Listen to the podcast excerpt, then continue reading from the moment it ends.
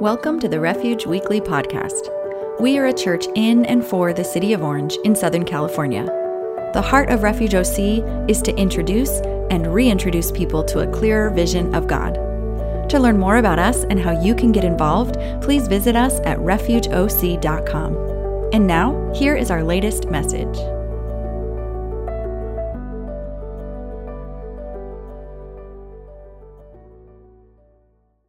James. All right. Hey, it's good to see you. I had lunch last Sunday with some friends after church, and uh, they've been to our church for a few times. And I was asked the question, like, hey, do you ever speak at Refuge? Because of the three times that they've been here in the last two months, I hadn't been speaking. So it's really amazing that um, I get to speak. And so if this is your first time hearing me, hello. My name is Brenton, and uh, I like the Bible and I like you. So let's open it up together. So if you have a book called the Bible with you, whether one that has pages or one that's on your phone, or perhaps you're really cool and you brought your tablet today, um, you can turn to the book of James. We'll be in James chapter 1. But before we dive into that, and as you're turning there, I'll tell you a quick story that happened to our family on Monday night. On Monday night, we decided to go bring food to some people. Have you ever done this before? People that are hungry in life. And so this family just had the birth of a brand new baby happen in their life. And sometimes it's just fun to go drop off food, but we have an ulterior motive every time that we do this as a family. Because we want to see a baby. So we want to remember what it was like, and we want to remember that we're not there anymore. So we were dropping this food off and just having a blast. But on the way to drop this food off, we actually passed this really large church, and it's a pretty famous church in Orange County. And the design of the sanctuary building actually like kind of comes up to a focal point in the center. And if you've been around pastors before, been around like people in the ministry, what they call it, or church work, um, that church is famous because one of the pastors that was there decades ago. So it's like on everyone's map. You're like, oh, you gotta go check that one out. And uh, because of this famous building, like this thing. And we always used to refer to it as the rapture chute um, which may, make, may or may not make sense to you right now. But we, I just enjoyed saying that. Like, oh man, they've got a rapture chute. How cool is that? And uh, my wife, as we're driving by, noticed that they were doing work on the roof. And she's like, look, they're fixing the rapture chute. We have my three kids in the back, and they're like, what's the rapture? You're like, all right, guess we're doing this right now what is the rapture? And even for, for some of you, if you just want a quick reminder, there's a theology out there that says, like, hey, when God comes back, when he's going to send his son the second time, there's going to be a judgment. And, and for the good believers, this is the theology out there, you will be raptured out before the judgment of the world will begin. And so we have, I say we, this collective we, because Christians have done this, and it's not always our brighter moment but we have really sold people fire insurance. Like, get out quick and make sure you're in heaven before the destruction comes. So we're sharing this with my, with my group of kids in the car, and they're like, huh, is that really what it's all about? Like, we just got to get out of this place? You're like, I know, it sounds weird, doesn't it? Like, if we read the words of Jesus, I feel like he's talking about a lot of other things. He's not really worried about rapture, and actually, the word rapture doesn't really show up in scriptures. So, um, I'll talk about that at another time because don't get me on that high horse. Um, because, okay. Anyway. but I love their question of, well, what's the point of it all? That's really it. And if you're like me, you got to have that in the focal point of your life. Because otherwise, showing up at church or hanging around with Christians or even giving God a chance sometimes can seem like a waste of time. Like, what's the point of it? What are we doing this for? And so then I asked my kids this question like, hey, do you know what Jesus talked about more than anything else? And some people will be like, ah, money. And you're like, mm, okay, what are your issues? It wasn't that. Um, he talked about hell. And you're like, I don't know. You're like in the rapture group. That's cool. What did he talk about the number one thing overall? Like this, just remember this when you're playing, you know, like quiz night sometime with some friends perhaps, and it's going to show up on a random question. What did Jesus talk about the most? And he talked about the kingdom of heaven, the kingdom of God. Different language. Kingdom of heaven, kingdom of God, interchangeable terms. Because if you remember, when Jesus shows up on the scene, when he's walking around life, interacting with people all over the place, he actually said to them, The kingdom of heaven is near. And it's not because he is the kingdom, he starts the inauguration of this kingdom. And he's letting people understand that God has always had this plan of bringing redemption and renewal to the world. It's not to get out of this place. We're not trying to get out of this place. We're actually here to see the kingdom come to fruition in our lives. And each of us know when the kingdom is active. It's because you, you experience it. You experience it when truth happens. You experience it when justice happens and you're like, oh, that's it. That's what the kingdom's all about. It's those really deep, guttural things in our lives that we crave and we don't always see. Because this world and this world that we live in isn't different than the world 2,000 years ago when Jesus walked the earth. This world can be messy. I even loved Briley earlier when he was leading us into that last song, and he said sometimes living in a community is like a sticky situation just reminded me of these times that we would go to Disneyland with our kids and we'd try to ride the Winnie the Pooh ride and we would show up and it would be canceled. And if you like closed Winnie the Pooh to some like really little kids, that's the end of their world. And they had these signs up and like, it's a sticky situation. And you're like, yeah, it's like life. It's a sticky situation. The ride's closed today. That's just what made, me think of it, Briley. So thank you. because life isn't all that easy. And it's hard and it's weird. And, and some of us would say this world that we live in is messed up. And we don't get it sometimes. We're like, how in the world is God real if it's like this? So if Jesus talks about the kingdom of heaven the most, then apparently his disciples and his followers who write the early pages of Scripture were committed to telling the stories that bring the kingdom near. And so when we peer into the book of James, this letter that James wrote, it opens up some really good phrases, some, some one liners, some tweetable moments, if you will, that we might have heard before, but it's helpful to look at it in a new way, even on a day like today. So let's open up the book of James together. You're like, why do you have two books? Because I want to show off today. I have a Bible and I have the works of Josephus because I'm reading a lot right now because I'm going to take a class in a couple weeks, and I'll tell you more about that later. But I have to, re- I mean, just look at that. That's like a thick, thick book, right? And Josephus will come up, hopefully, if I remember to tell the story as we read through the book of James. Okay, when you read James, you've got to ask questions. Any portion of Scripture, who's writing it? Why are they writing it? What are they writing it to? We're going to dive right into verse 17 so that means we skip the first 16 verses, but there's a pretty important verse that happens in verse 1 because it tells us who James is writing to. But before we get there, who is James? And most scholars would say there's four options. Four options of James's that get mentioned in the New Testament. It's a pretty common name. As you can imagine, it's still common to this day. You might even have a friend named James.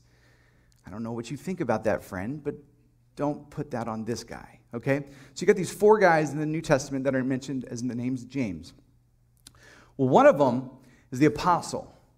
And it's tough to say that it was him that wrote this because most scholars would agree that that apostle died too early for this to be written. Because the evidence that we have of the timing of the date of this letter would be after that James's death. So you're like, okay, so just by mere association, we can put James this one off into that corner. And then there's the other two Jameses that we would consider almost the same. You're like, they were James's, yes, they had that name, but they didn't rise to the prominence or stature in the church community that would have allowed them to write a book like this or a letter like this that would have been accepted by people saying, yeah, yeah, we need to include that in Scripture. So you take those two Jameses and you put them off to the side as well. You're like, okay, so now we're left with the last James that's mentioned in the New Testament. And this is where most scholars would say, yeah, yeah, this is it. This, this James is often referred to as the brother of Jesus. And so you're like, really? Jesus had brothers? Yeah. And it's mentioned in other portions of Scripture. It's brought up in the book of Matthew at times. It's brought up in book of John. Luke mentions it. Um, there's moments, if you remember the story of Jesus, even when he's nearing the time of his death, that his mother and his brothers will show up, right? And James, we're told, didn't believe who Jesus said he was before Jesus died on the cross. So you're like, go to that family party. You're like, hey, just hanging out. Hey, what's up, James? He's like, shut up, Jesus. I don't believe you. Right? Like, I mean, just that's where he started things out. He's like, don't even look at me. But James's tune changed the moment he noticed that his brother died and was resurrected from the grave. Because that is the whole reason for good news that even this Bible comes to fruition the New Testament for us. Because the story of Jesus is it, it's everything. It is the crux moment for us all. And so, this James that we're talking about, this brother of Jesus, actually, there are four half brothers of Jesus. You're like, why half brothers? And some would say, well, because maybe Mary married again. We don't know that one to be sure. But they also refer to these four brothers as half brothers of Jesus because if you remember the story from Christmas, it wasn't Joseph, right? We have to go into more details. We cool with that? Okay, so it was like this virgin birth. We even sang a song about it today. I believe in the virgin birth. This idea that Mary would become pregnant even without having the kind of usual things that would go on in a marriage relationship that would bring about a kid. I'm saying that very like surface level, depending on who's watching online, and I know there's some kids in here right now. So just we'll keep it right here. So this, these half brothers, and James is mentioned, and he's mentioned first, which most people would say he's probably the oldest of the brothers. But James is also an early leader in the New Testament church. So you hear about people like Paul and Peter, like those guys. They were doing it. Like they were out all over the place, just sharing the news of Jesus, seeing churches being birthed all over that New Testament world. Well, James hunkered down in the city of Jerusalem and he stayed there. He stayed there till the end. Actually, that's why I even bring the works of Josephus, because not just because I'm just so excited to read the works of Josephus, it's because this actually is our most helpful guide for the early first century context, even in addition to the Bible. You're like, I'm only going to listen to the Bible. You're like, well, there is some truth that's being expressed here in Josephus that doesn't necessarily conflict with what's happening in the Bible, it actually brings it to life.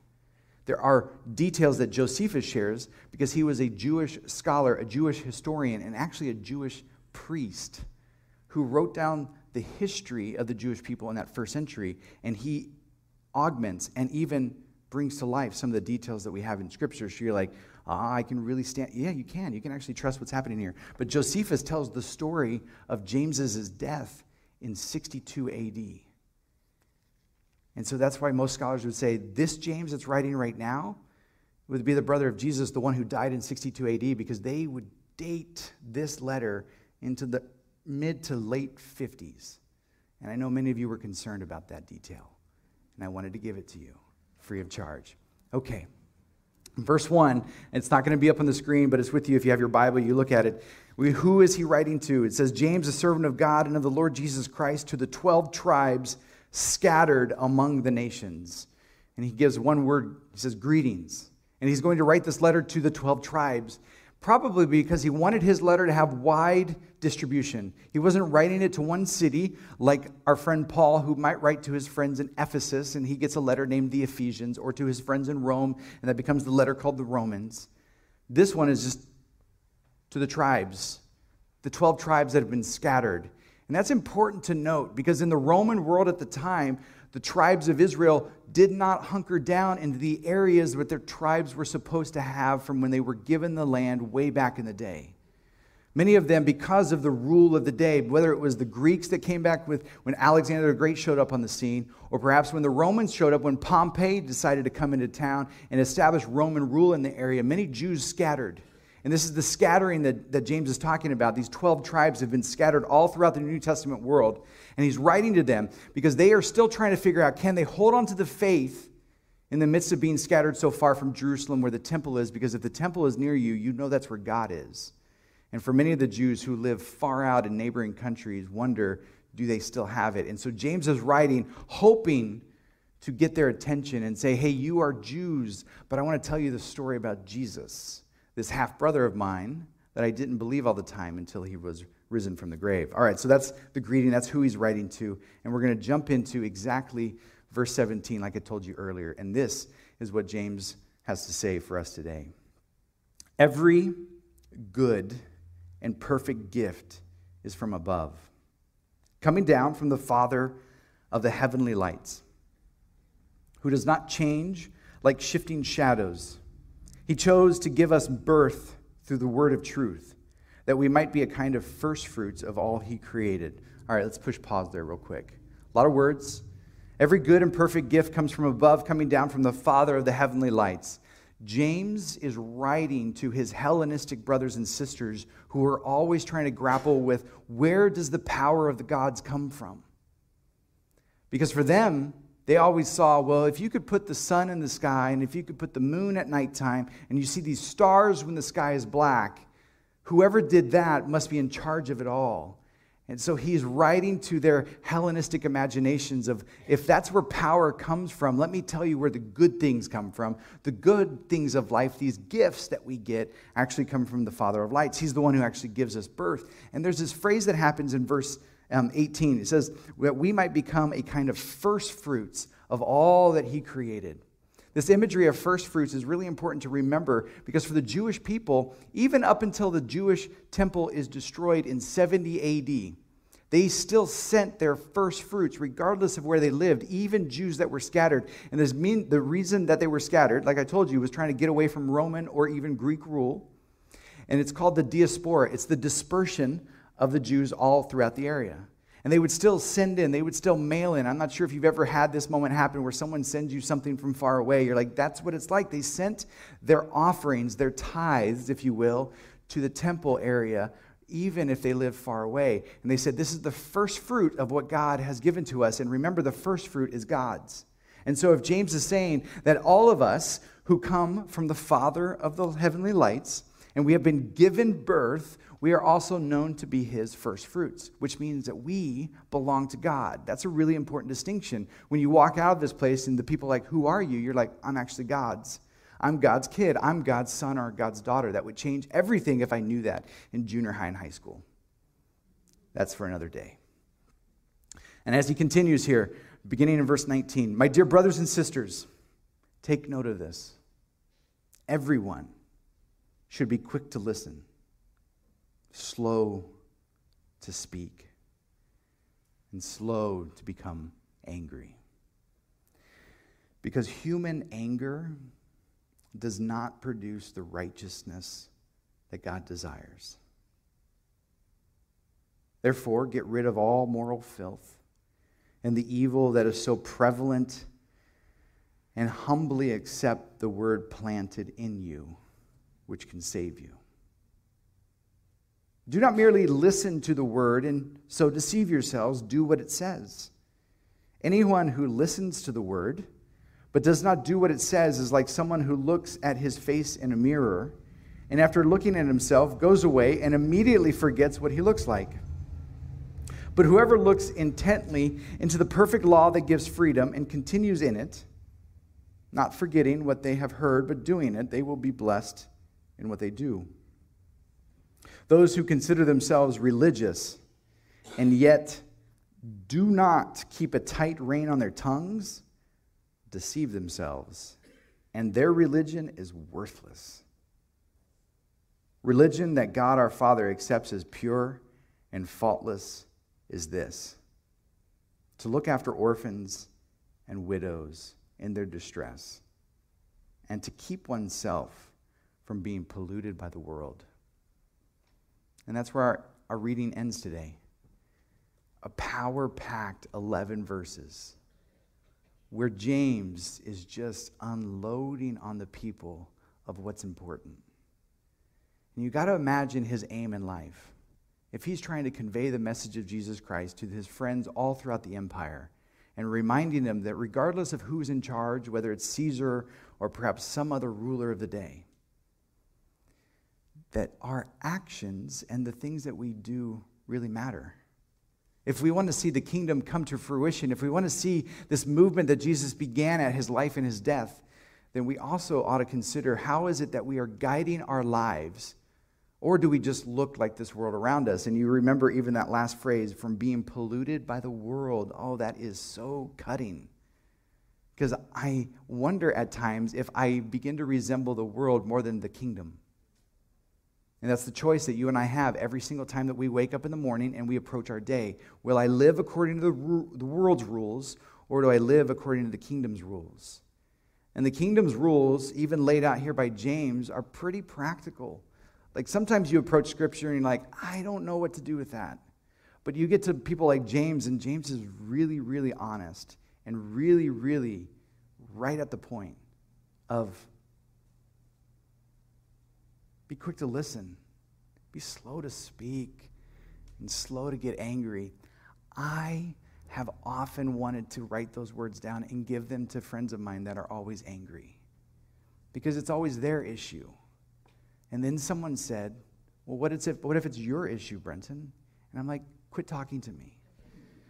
Because sometimes that's it, right? We can pronounce judgment on people so quickly, and we assume that we're doing God a service.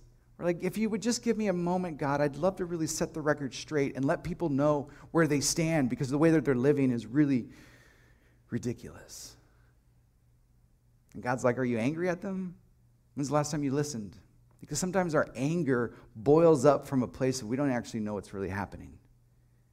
Do I know what's really happening? Am I slow to speak? Am I slow to get angry? Am I quick to listen? And this line that shows up in verse 20 because human anger does not produce the righteousness that God desires. I, uh, I took my daughter, it was her birthday yesterday, and her one desire in life, at least for yesterday, at least one portion of the day, was to go to this place called K1 Speed Zone. It's where you get to have like go kart racing they're racing, they're having lots of fun. There's some bumps and you know some moments, and she was really frustrated that her brother was winning at certain times, and she wanted to get in chart, you know, get in, in front. Um, and it just reminded me of like early driving lessons for myself, like getting ready to like take the wheel. And um, we're at the stage where next month our daughter has the ability to get her driving permit, our oldest, and you're like, oh man, that's what is that going to be like? Do we even trust her? Like, right? Like like who gives their kids keys at 16 that's crazy right and you do it and like i remember i wanted it i remember i got my driver's license and i was a pretty good driver um, pretty good i remember being on freeways do you know these things they're called freeways and there's traffic have you ever encountered this thing called traffic it's amazing it's it's all kinds of opportunities to work on your soul um, it's where patience is either in you or it's not. You get to figure it out in that moment. And I remember having these out of body experiences and just being caught in traffic on the 405 at one point. I'm like, I would just love to just be able to like have everyone get out of their car and I could just stand on the side of the road and talk to them for a moment and yell at them and remind them that if they just use the right pedal, we will all be fine. Like I literally had this thought. I was getting angry at the people around me because they were driving so slow and so frustrating. And sometimes this anger that wells up so easily, and it's like a comical story, but how often we take anger and we go to really deep, dark places and we put people in categories. And we categorize them uh, based upon our anger towards them, what they've done, what they've said, or perhaps how they have treated us. And because we place them in those categories, our soul is in prison with them just as much as we think they're in prison by themselves. And it's this anger that rises up, and you're like, Are you never supposed to be angry? Well, of course not. There's moments in Scripture that we get a sense that God gets angry, and there's this, that you're, you're fighting for righteousness. And there's a thing about being angry on behalf of someone else to fight for them. But then there's also just a, a really base place that we're at most of the time, I would say. Maybe it's just me, I might be here alone, is that we're just angry at things that are happening, and we begin to lob mostly thoughts and perhaps words at people, and, and we're not resembling the kingdom at all. And this is as much for me as it might be for you, but when I read these words, I feel really guilty because I've let anger grow in places that it shouldn't. So when someone asked me this week, what if you're wrong? What if it's what if you see it? What if you're the one who's the issue? You're like, oh, that's that's really tough to deal with. Because what if I am? What if I'm the one who harbors the anger that doesn't bring life? So maybe my question for many of us here today is what are you angry about? That would be a fun group conversation. And by the looks of your eyes, I see that you're holding it. What are you angry about? Where is it that we have allowed ourselves to believe that I can be angry and God likes it? And actually, we see these words, and if my anger doesn't bring the righteousness of God, then I want to bring, I want to bring something different to the table. And as you walk through this passage and you see him um, mention things like, you got to be doers of the word, not just hearers of the word. This is every pastor's plight in life. You're like, I want to be able to express something to you in a sermon. I want you to be able to leave this place and go change the world. Like, that's the hope. But if my kids are in the car and they're asking these questions about rapture, and we're like, well, what's the point of it all? And you're like, well, it can't just be about getting to heaven, right? That seems too easy. That seems like what we were trying to do back in the 90s. Um, it's got to be something more than that. If it's just this book that we say we're supposed to read and we live in the place of I'm supposed to do that, or I'm supposed to treat people with kindness, or I'm supposed to be not as angry, or I'm supposed to be, I'm supposed to be, I'm supposed to be, and the list is unending. And we're like, I don't even know where to begin in a book like this if we're going to be honest with questions and, and, and conversation. But if this word we say brings life, do we really inhabit it? and allow it to bring the life that we say it does? Or do we just stay in our own zone and still get angry at the world? Or perhaps we let these words change us. And I think that's the ultimate goal, not just of pastors and churches, but even of the kingdom. That I would let the words of scriptures change my life. And like, well, does it? Can it?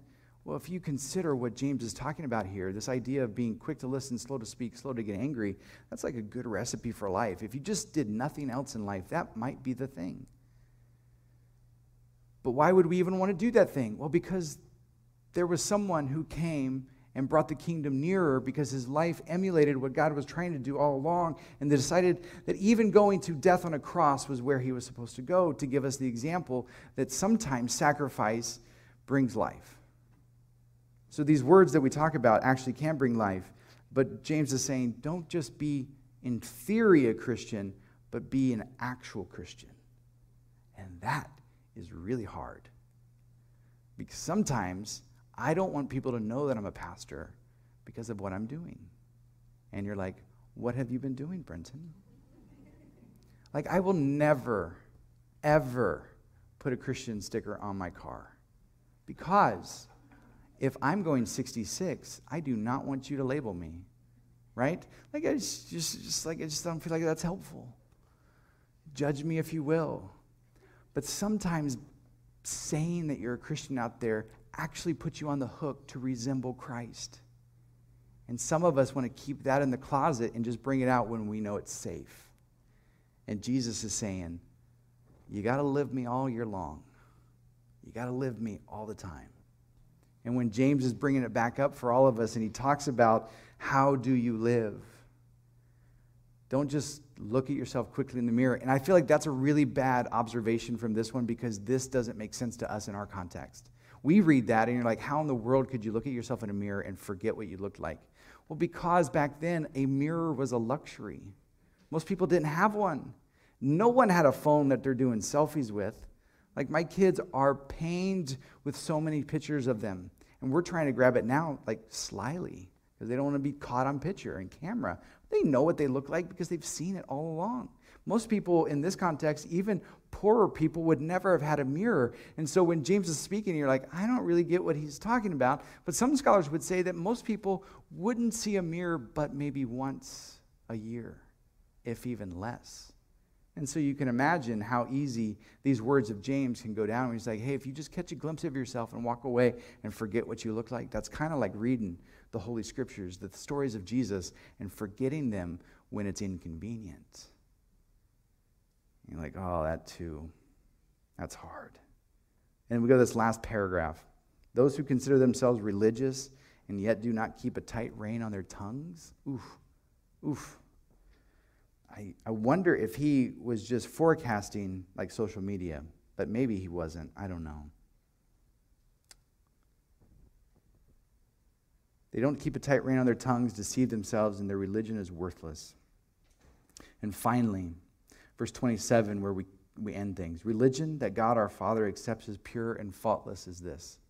This is James to the nth degree to look after orphans and widows in their distress and to keep oneself from being polluted by the world. I wonder why he would have said orphans and widows. actually, I, I know why. Because the world that he was in, they were like trash. They meant nothing. They had no social standing. They had no money. They had no influence and no power. And oftentimes, we know so many people like that whether we know them individually or we know them conceptually. There are people hurting all over this world who have no money, no power, no voice. And most of the time, they're either orphans or widows. And James is trying to give us a glimpse into the kingdom that says actually what God cares about are even those people. And we categorize them and we put them in place, and you're like, I don't know what to do with them because they have no power, they have no influence, I will never listen to them. And Jesus and James are reminding us their life still matters. So it's tough to say some lives matter more than others. But James is being pretty clear on what does. And if the kingdom matters to us as a community here at Refuge or anywhere else, then I want to make sure that we don't forget the orphans and the widows, which, if you want to hang out with some foster care kids next summer, you should go to Royal Family Kids Camp. I mean, how easy and a, a great plug was that? That's cool. I got to really admit to you something, though, that I had forgotten before this week the last part of that verse. And to keep oneself from being polluted by the world. That's what religion that's pure looks like to God our Father, is that we care for widows, we care for orphans, and that we don't let ourselves get polluted. He talks earlier in this passage about um, get rid of all moral filth and the evil that is so prevalent. In other translations, it's beautiful language called get rid of that rank filth. And you're like, that's it. Rank filth is on Thursdays in my house when it's trash day. I don't know if you've ever lifted the trash can at times. You're like, whew, I don't know what got in there and died, but something did. And we put it on the street and we're like, please take our problems away. And when the trash truck didn't show up on Thursday the way he was supposed to, and you're like, what? I have to keep my filth one more day? This is ridiculous. What are you doing to me, trash people? We want to get this out of our life. And the same thing is what James is saying. What's the filth inside? The dark spots on our soul, and perhaps even the things that guide our mind, that bring the filth and decay and its pollution that the world would give us. So when I read the words of James, I don't know about you, but I'm convicted. But not convicted in a way that I think I have no hope, but convicted in a way that wants me to live better the rest of today and tomorrow and every tomorrow that follows. Because this kingdom that Jesus inaugurated, that James talks about, and that we're reading about today in 2021, is still alive and well. We're still talking about Jesus. We're still proclaiming his name because his kingdom has come and is coming. It gives hope. It gives hope when there's people that are around us that have died. We have hope for what's to come because of the one who did come. And I want to live a life that matters. And so when I read these words, it brings conviction, but it's a holy and good conviction. And I wanted to share that with you because misery loves company. And I want you to go with me on this journey where we get to be together a better embodiment of who Jesus is to this world in this city, in this county, in this state, in this country, and all around. So, with that, I want to pray with you. So, let's pray. Heavenly Father, um, I pray for moments like this where when we gather on Sundays, it's not just a nice, cozy time, but we can also have, have moments where we're convicted, where we notice blind spots in our lives and things that we have done perhaps this past week or many, many past weeks ago. And not from a place of we just want to harbor our shame and feel guilty be, before you, but we know full well that you're the one who takes our filth, cleans us, and gives us hope for tomorrow. But this kingdom that you started is worth it. Because when your, your kingdom is at play, it means that justice and righteousness and ethics prevail. It means that goodness the things that are really good in life win. And we want your kingdom to be on display in our lives. So I pray for those in this room who, like me, feel like we need to probably um, make some adjustments and get another shot at life this week. I pray for the pains of the past, some that so easily weigh us down, and we wonder if we can have any standing in your kingdom. May today be a renewal day for us. That you're the one who wipes the slate clean and gives us hope for new. But moving forward into the rest of today and tomorrow and all the tomorrows that follow, regardless of how long we live on this earth, May we put your kingdom on display. May we lead with the righteousness that you're talking about and not be so quick like the world is to get angry, but may we listen. May we listen well and may we be slow to speak. Oh, Father, may we take these words from your scripture and put them into action and not just make them esoterical, theoretical exercises, but may we live boldly into a world that desperately needs you. That is what we can't wait to see happen. So, would you use us this week? Would you be the one who gives our life new meaning as we head into this next week? It's in your holy name we pray. Amen. And I want to invite you to stand and worship with our worship team one final time this morning. Thank you for joining us this week. We believe in community and would love to connect with you. If you have any questions or would like to speak to a pastor, feel free to reach out to us on Instagram at Refuge Church OC. We hope to see you again soon.